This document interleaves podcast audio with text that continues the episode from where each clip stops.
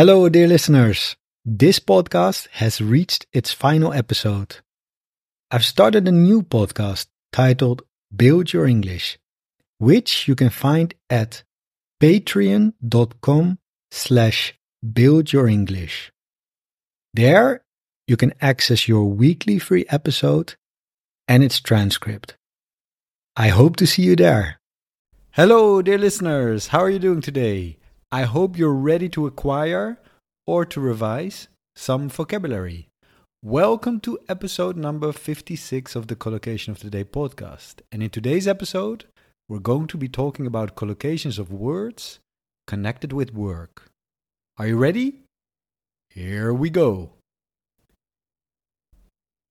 All right, today I'm going to share 15 collocations connected with work. And here's the first one. It's not easy to get work in the Netherlands if you don't speak Dutch or English. Or you can also say it's not easy to find work in the Netherlands if you don't speak Dutch or English.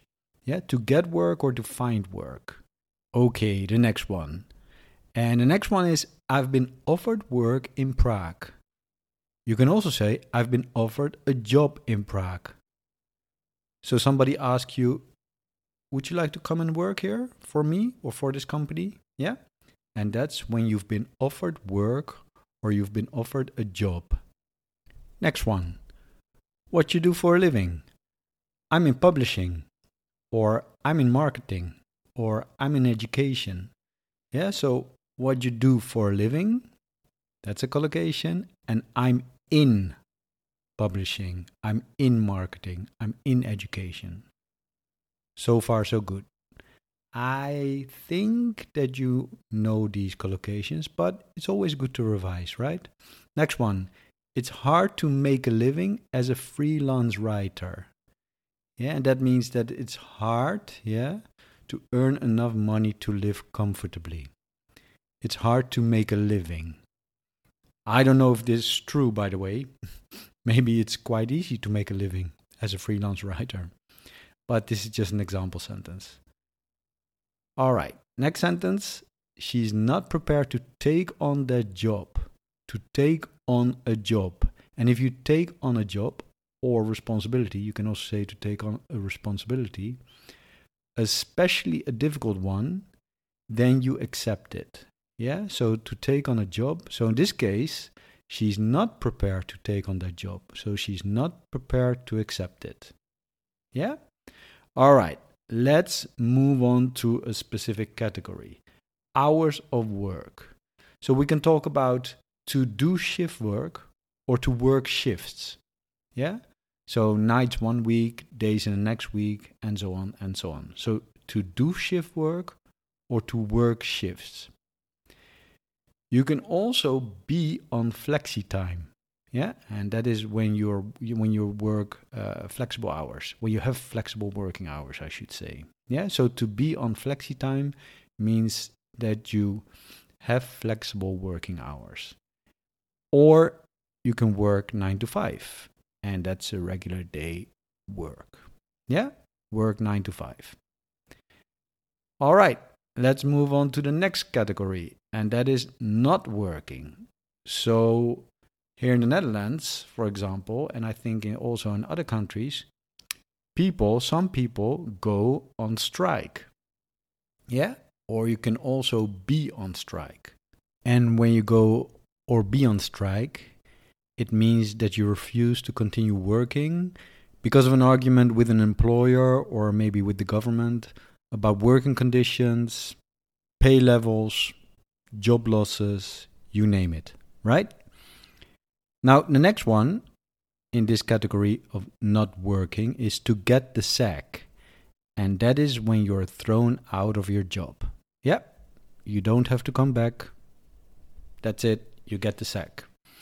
Or you can be fired, right? To be fired, which is more formal than get the sack.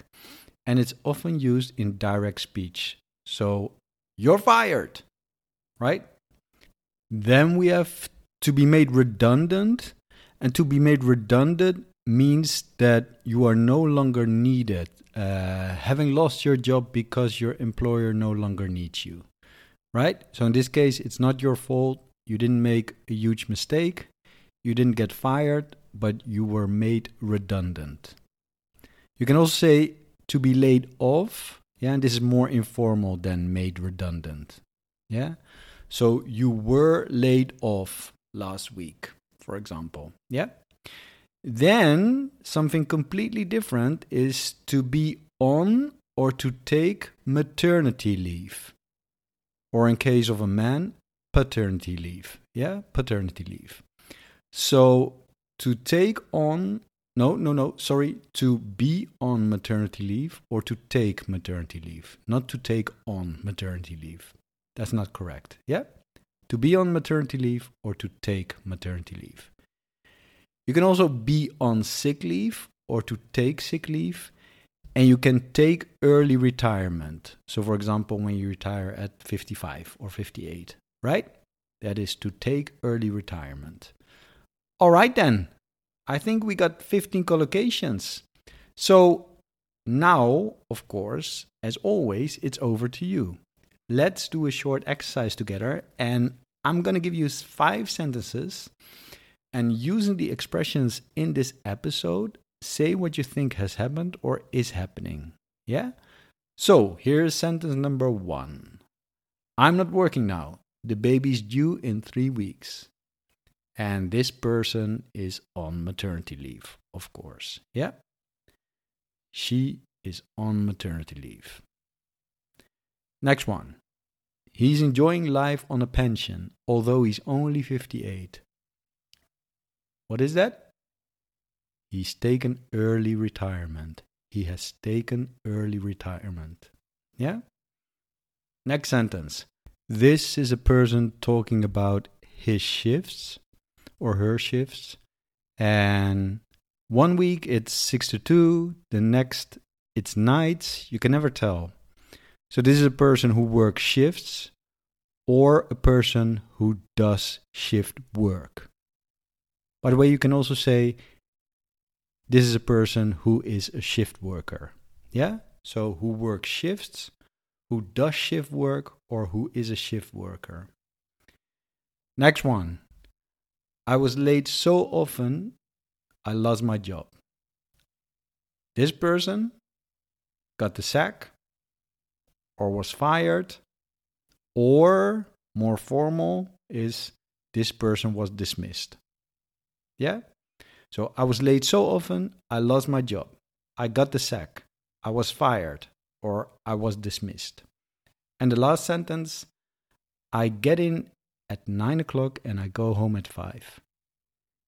And this person works 9 to 5, or we can say that he or she has a 9 to 5 job. So this person works 9 to 5, or he she has a 9 to 5 job. All right, then. This is the end. I hope you enjoyed this episode. As always, take care of yourself and each other, of course. Bye bye. Oh, and one more thing. You might have heard that I have a new podcast. It's called Build Your English. Every week, from Monday to Friday, I publish 10 minute lessons that teach English in a fun and effective way. I talk about all sorts of topics, from everyday subjects like food, travel, books, and language learning, to more serious ones like history, politics, culture, and even philosophy. The episodes are spoken at a speed you can understand and come with downloadable MP3 files and PDF transcripts. So, by dedicating just 10 minutes a day to our lessons, you won't just see improvements in your English, you'll also enjoy the learning journey. I invite you to listen to an episode and see for yourself. Patreon.com slash build your English. Patreon.com slash build your English.